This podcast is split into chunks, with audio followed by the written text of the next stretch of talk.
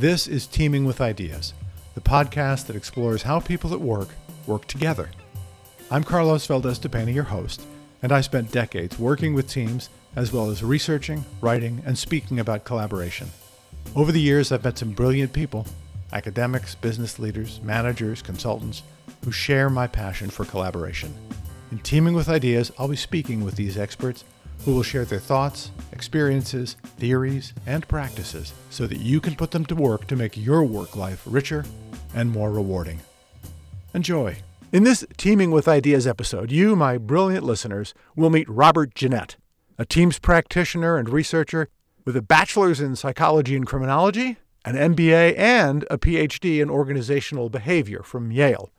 I met Robert a few years ago at the Center for Creative Leadership, where we did some work together.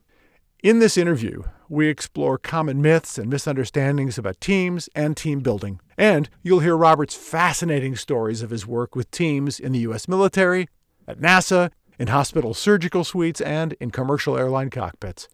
Enjoy. Well, thank you, Carlos, and uh, listeners. It's nice to be here.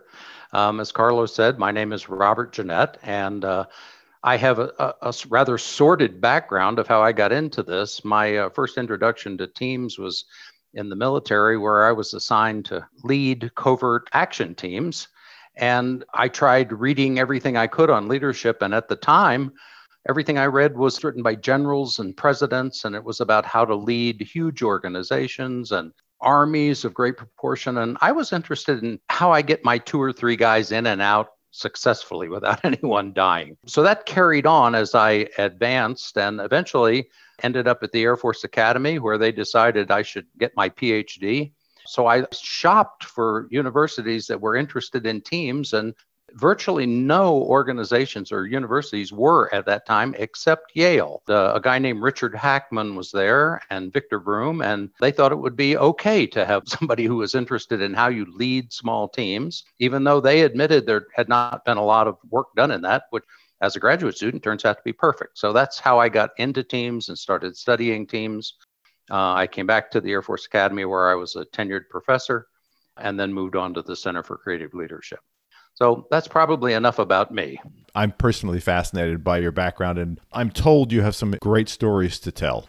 that comes, by the way, from our mutual friend and a past guest on this podcast, Vidula Bal. Great person. You and I share an interest in not only what works for teams, but what doesn't work, and despite the fact that it doesn't work, still gets done. I think you talk about this as some of the myths of team building. That that is correct, Carlos. In fact, going back when Richard Hackman and I were writing a book, and it was originally supposed to be entitled Groups That Work.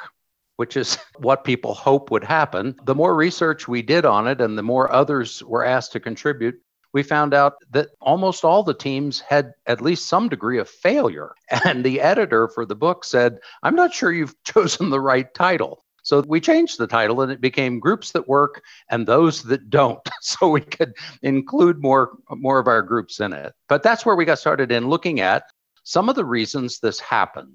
Perhaps the biggest overriding cause is that we live in an individualistic culture with few exceptions in the global economy, we're focused on individuals and how individuals perform.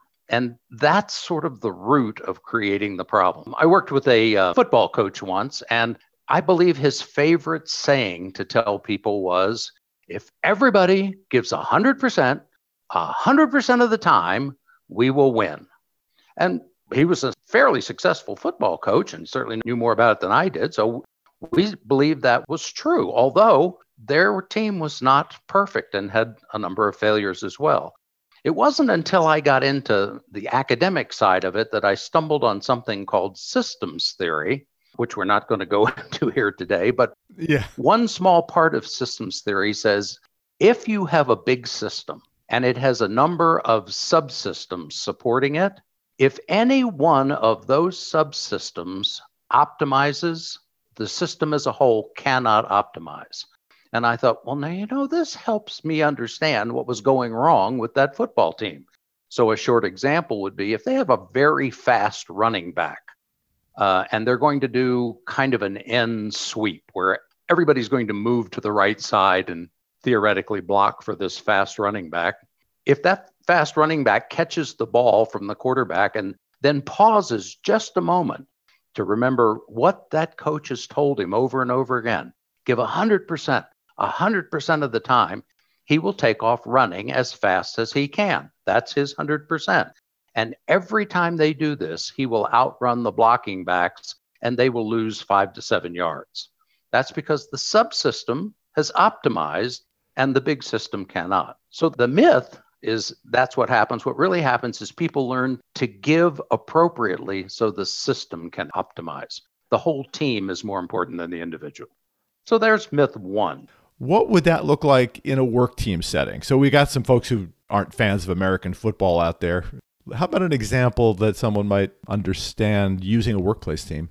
Well, believe it or not, Carlos, one of the most frequent places that in our research we found this happening was on executive teams or C level teams, because oftentimes the people that are selected to be on that have a long history of splendid individual excellence. The CFO, for example, might come up as a brilliant financial analyst or contributor, get selected for the executive team, and in his career or her career, that person may have never actually had any team experience.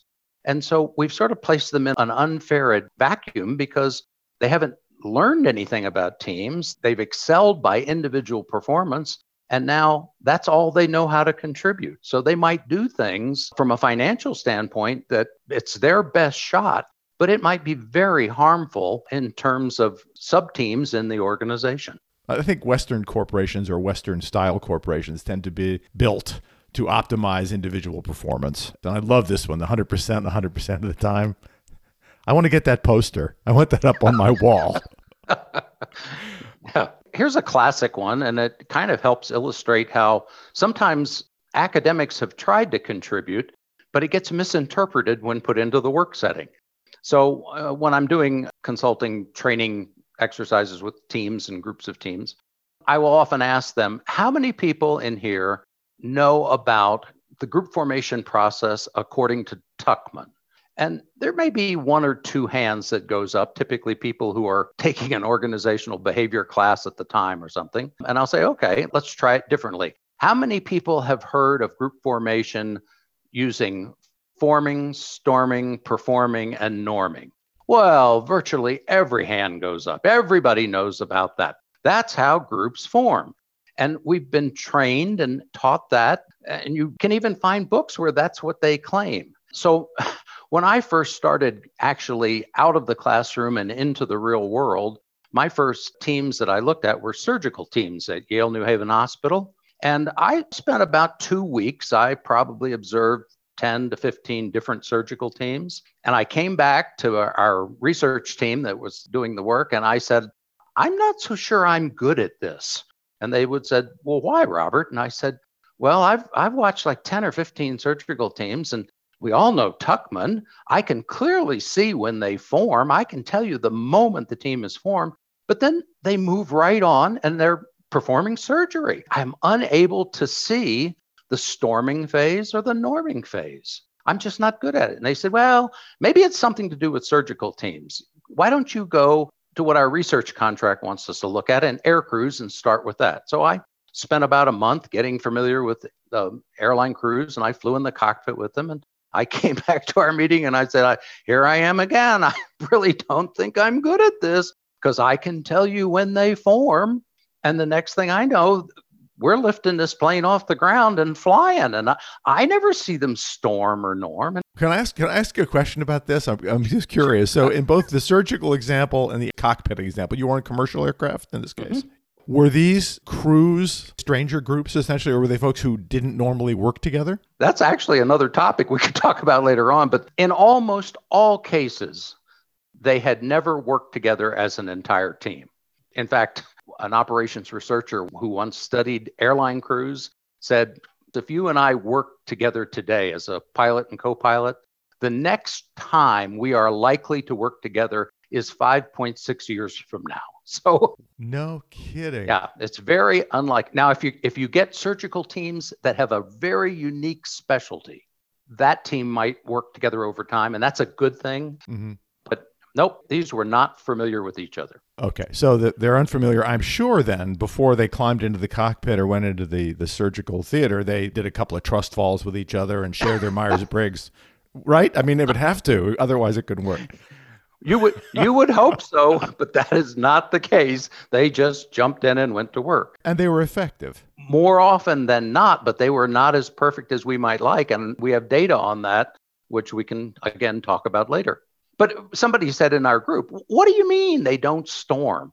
And I said, Well, we've all seen storming when we watch students. We know what storming is, but as they form up in the surgical suite, you never see the scrub nurse say, You know what? I've been doing this job for 15 years. I've never done it with you, but I actually think I could cut better than you cut. That would be storming. You just don't see that. And so Richard Hackman, the genius that he was, said, well, maybe we should go back and read Tuckman. Of course, we're all graduate students. We're going, oh, geez, Richard, everybody knows Tuckman. He said, I didn't say you didn't know Tuckman. Let's go back and actually read his research. So we did, and we found out Tuckman was absolutely right about what he researched. But what he researched only contained two unique kinds of groups students in learning laboratories and if we've seen those, and ready for this one? Mental patients in group therapy sessions. And I have confirmed that. If you watch either of those two groups, you will see forming, storming, mm-hmm. norming, and performing, but not if you're having teams with a relevant organizational setting. They pick up so much information from being in the organization that they really don't need this and they don't do it. I guess the fun I was poking at Trust Falls and Myers Briggs has a little bit to do with these folks were able, for the most part, to get things done together without having to first do exercises to get to know each other terribly well. I've done a ton of the stuff that I learned at grad school to do with groups, which is build trust. Let's learn about your personality preferences, and I'll talk to you about mine, and therefore we'll work better together. I found at least that wasn't playing out in the workplace setting I was part of. And that's what's fascinating to me about the work you're talking about here. Surgeons, airplane pilots, high stakes roles. You do something wrong, there are lives at risk. That is correct. That actually leads us to maybe a third myth. The counter side of what you were just talking about is teams often feel, or leaders of teams, or myths about teams, is teams will get stale. And so we always need to bring in new people and churn the team, when in fact, the exact opposite is true. And our research, mine and a bunch of other people's, we have never found a case where a team makes a serious error because they get complacent what happens is they usually never get a chance to get to complacency because there's there's too much churn going on. And since we'd been talking about airline crews and I've done a lot of work with airline companies and crews, let me give you a statistic from the National Transportation Safety Board. The NTSB when they looked at accidents in commercial aviation, they found that 73% of the accidents happened on the first day of the crews working together. And 44% of them happened on the first leg, the first flight with these crews. And it's because they didn't know how to work with each other. Yeah, they knew who the pilot was, they knew who the co pilot was, they knew the role of the flight attendant, but they hadn't really got a chance to work together. And so it's not the churn that's the problem, it's that we don't allow teams to build and develop appropriately just as a side note, and again, this may be too specific, but it's fascinating data. Of all the airlines we studied and air crews, the most effective were the ones who were the pilots of military bombers, B 1s and B 52s that we studied. These guys aren't even allowed to touch that airplane until they have worked together, trained together, gotten to know each other. And then over time, before again, they're really required to do anything critical, they were training to deliver nuclear weapons. That's sort of like the ultimate let's get it right. They built a high performance team first. The lesson I'm taking out of this is we work together and train together around specifically what we're going to do in order to be sure we get that right. That time together matters. And it's not just time together over lunch, it's time together working through the thing we're going to end up doing together. That is the ultimate ideal setting. We talk about building sort of high definition training that's very close to what we're going to do. That's the objective. So, for our managers out there, folks who are people leaders, as you build your team, think very hard about giving your people the experience doing what it is you're going to ask them to do in the real world. The ropes course is going to be fun and be distracting. But remember, if you've got a team of marketers, you've got to make sure they're learning how to do that marketing thing in relation to the outcomes and results you want to produce. Absolutely. Absolutely. I mean, it even gets worse sometimes. I'll come into an organization and I'll ask, have you done anything in terms of teams? And they'll go, oh, yeah, yeah. In fact, just last month, we had a team development session. I go, really? Well, tell me about it. Well, we went out and played golf all day.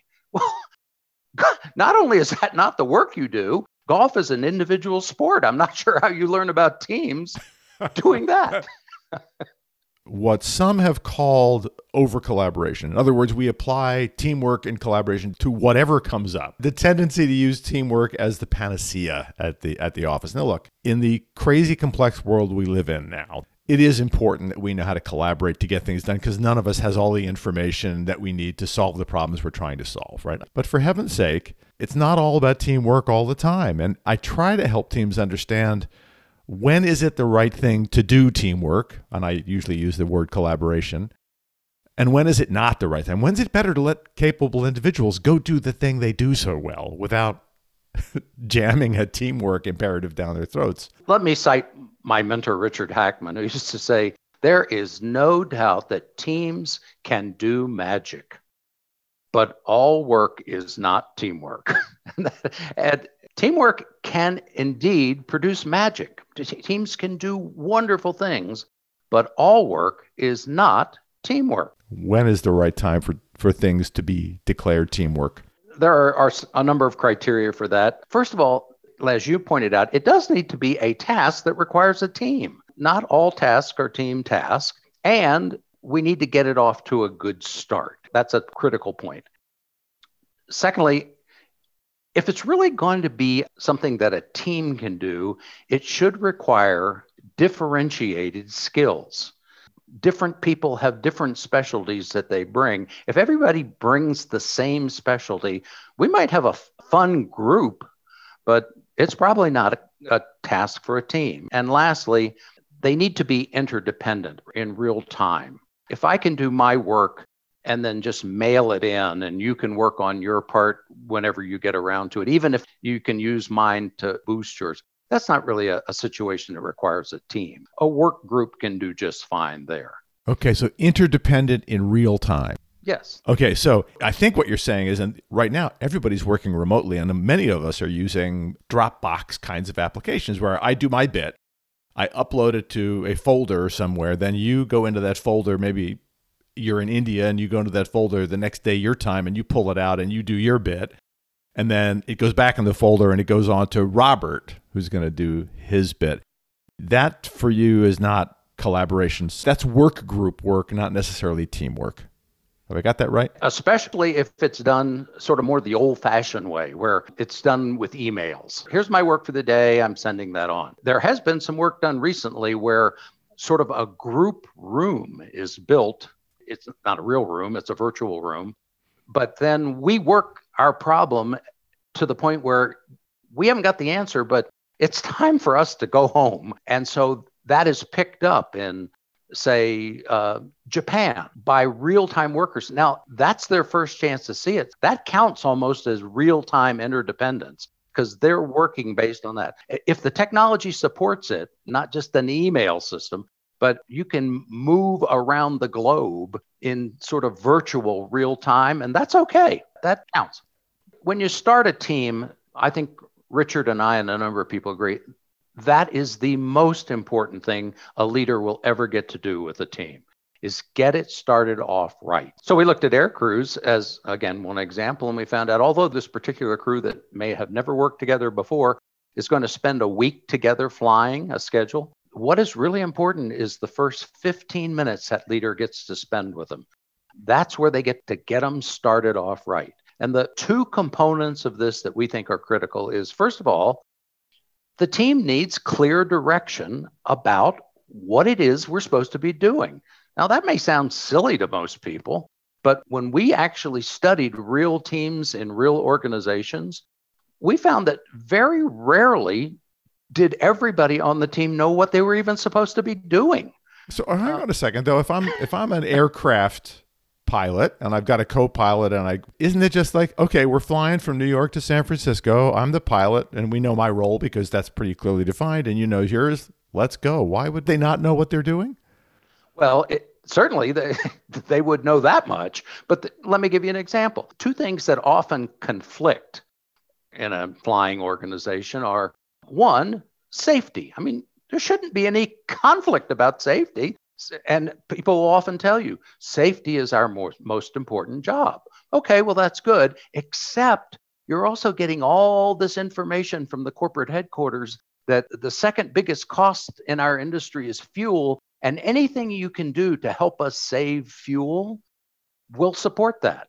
Well, that's fine, except there are times when you got to figure out do you want me to save fuel or do you want me to be safe? If you want me to save fuel, I'm going to stay up at 30,000 feet until I'm right over the airport and then fall out of the sky. That'll save fuel, but that's not safe. So, those are the kind of things that are important that get discussed. The second component of that, getting it right up in front, and again, this may sound crazy, is the team needs to be appropriately bounded. Now, that's almost an academic thing. What, what are you talking about there?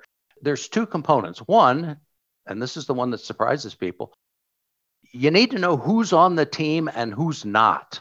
With an air crew, turns out that was an easy one to study because once we locked the door, I knew who the cockpit crew was. Nobody left midway through my project. But if you study executive teams, very rarely do they all agree on who's actually on the team. I worked with the General Motors Corporation for a while, and they told me their executive team for North America had 18 members. Well, I could never get the same 18 in the room. I, I didn't, I, and that was part of their problem too. Yeah. And the other side of it is you don't want to be too bounded so that you only think it's you against the world. No, you have to have some permeability in that boundary too. So getting that right is the leader's job, and it's not easy it's hard to put an absolute time on because of the demands. But for example, we studied project teams in the Department of Defense and found out sometimes the best team leaders were the ones who didn't let them get started on the task right away mm-hmm. that they they did some of the things you were joking about they took them off site and had myers-briggs and they did ropes courses and things like that to get them at least talking to each other then they would start on the task so is it for airline crews? It's 15 minutes. Sometimes for surgical teams, it was five minutes. One symphony conductor Richard Hackman worked with, when Richard said, So I guess the first rehearsal is important for you. He said, First rehearsal, I got about 15 seconds to get them started right. So it varies, but it is important. Excellent. What's next? Differentiated skills. It's now football season. So if you use a, a college football team, if you look at them, they don't all look the same. They bring different skills. So you have a guy who's a really good throwing the ball, some guys who are tall and skinny and really good at catching the ball, some guys that are the heavy jumbo guys who are really good at blocking or tackling.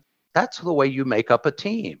If everybody looks exactly the same, has the same skills, then maybe you have an accounting work group, but that's not really a team. Teams by design bring differentiated skills, which again makes a challenge for the leader. And how do you appropriately coordinate this? And number three, what was number three again? Interdependence. We know where we're going, we know who's on the team and who's not. And we've got differentiated skills that each bring that make us more powerful. But if we're not interdependent, then we could do our work in different space and time. And you can do that. That's not saying that's bad. It's just saying that doesn't require a team if they're not interdependent. So I suppose a surgeon could do the surgery all by herself. I've never seen it, but I suppose it could be done, but not effectively or efficiently or collaboratively. So you're, you're going to have to have somebody who's responsible for anesthesia, somebody who's responsible for getting the appropriate instruments to the surgeon, somebody who's monitoring time. There's all kinds of roles that go on, and they are truly interdependent. The biggest thing that this limits that we find, again, we're almost back to myths, is I worked with a CEO one time. He called me in and he said, I want my whole organization to be one team. and I and, and I said, How many people are we talking about here? And he said, We had 600 people. I want a 600 person team. And I go, I don't think that's going to happen because you got people that don't even know each other, much less what they do or how they contribute. So it's virtually impossible for that to be interdependent. You know, I think part of our challenge working in the corporate world is that people use the word team fairly loosely. My team is the people who are connected to me by lines, but on the org chart. Actually, that's why I prefer the word collaboration. We may be a so called team, but where do we need to collaborate? Yeah. Differentiated skills, different kinds of roles, and different capabilities and responsibilities. My rule of thumb is I like single digit teams. If we get to seven, we're about as big as I like to get us. And if we got 18, we're not a team. Size counts, pardon the expression. But when it comes to effectively collaborating, you're right. The single digits seem to suggest to us, I think, appropriate sizes. There's probably 25 things that are important. One that absolutely helps, but isn't quite essential is it's nice to have a supportive team culture. It's nice to have an environment to work in that understands teams. So I got a chance to work with the Navy SEALs for a while. That's an organization that understands all the real work is done in teams. And so we need to set up everything so it supports teamwork, not individual work, uh, in a kind of a weird twist. Sometimes organizations with what we would traditionally call the most effective HR systems are not very helpful for teamwork. They've got brilliant people that define the work and brilliant people that figure out testing to go out and select the right person. And then they do training to get that person's skills up, but they don't look at the team as a whole. And so they're very supportive of individual work, but not of the group as a whole. So, yes, would I prefer that my organization really understands teamwork? Yes, it makes everything easier. On the other hand, when we were at the Kennedy Space Center, we did research down there for six years. And when we first got there, the director gave us a license plate frame that said, Launch work is teamwork. And we're thinking, wow. Turns out that was about as much as the organization did to support teamwork. Everything else was individually supported. No kidding. For something like that, when I was at IBM, IBM was involved with the shuttle launches and uh, had teams deployed down there. I was supporting the chief technology officer of IBM at the time. And I guess I just made an assumption that from the way they talked, oh, it was all about all team all the time. I guess not, huh? You shat you shattered a pleasant illusion. well, keep in mind there were some really effective teams that we would get to see, and we mostly were in what they call the OPF, the Orbiter Processing Facility. Anybody else would call it a hangar, but NASA has to rename everything. And there were some really great teams going on it. For example, nobody was allowed to touch those main engines on the shuttle except Rocketdyne. And when Rocketdyne guys showed up, they were an intact, high performance team. But otherwise, we've got a task to perform today. The computer has told us what skills the person needs to have. So a person from that shop shows up and he or she may be working with two other people and they've never worked together before in their life and they're on a time schedule. So they just go and do their work and it's not teamwork. And it sounds like that it was appropriate in this case well, for much of it not to be teamwork. When we have a shuttle blow up on us, I guess perhaps that suggests the, the opposite. Uh, you tell me. We didn't get asked to come down there by our NASA research monitor until after the Challenger accident. And so immediately after that, whatever was going on before, the pendulum had swung way over to we're going to absolutely control every single moment in action. Well, that works into the individual's favor, not to the team's.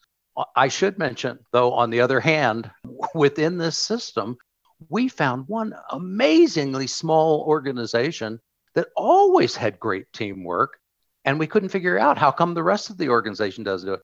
Well, the rest of the organization was under constant scrutiny. It's where the astronauts came, the senators came. That's where we were working in the orbiter processing facility. There was one organization that was so dangerous, it was like five miles out in the swamp down there. And they had really great teamwork. First of all, they couldn't afford not to because it was so dangerous. And secondly, sounds like it. Because it was so dangerous, nobody ever wanted to go out there. So they they were in essence buffered from this other kind of non-supportive environment. And it worked out great for them. Okay. This is a tough one i think robert because organizations i work with tend to be large mm-hmm. global and organizational culture is a massive mushy ill-defined thing despite all the posters on the walls with the values and etc but to the degree that we can influence organizational systems and processes to support collaborative work versus reinforcing individual effort. That would be a good thing for teams and organizations. That is the best summary you could possibly have done, Carlos. Thank you. I, I thank you. I'll take that. We've covered a lot of ground, and you are just a deep well of knowledge and wisdom that I would love to continue to draw water from in the future. It's been great talking with you. And to my listeners, thank you so much. We've been speaking with Robert Ginnett today, and I'll look forward to hearing from you on my website. We'll see you on the next podcast. Take care. Hi, I'm Janet Aldrich, producer and director of Teaming with Ideas. Thanks for listening, and thank you for the music, John Wallerick and Brent Peterson. If you found this podcast useful, please subscribe, review, and share. Want more? Visit Carlos's blog, Teaming with Ideas, at carlosvdapena.com. Questions? Click on the Contact Carlos button, and we'll answer promptly. To be interviewed on the Teaming with Ideas podcast, visit carlosvdapena.com forward slash podcast dash contact and complete the questionnaire. Thanks again for listening, and keep on teaming with ideas.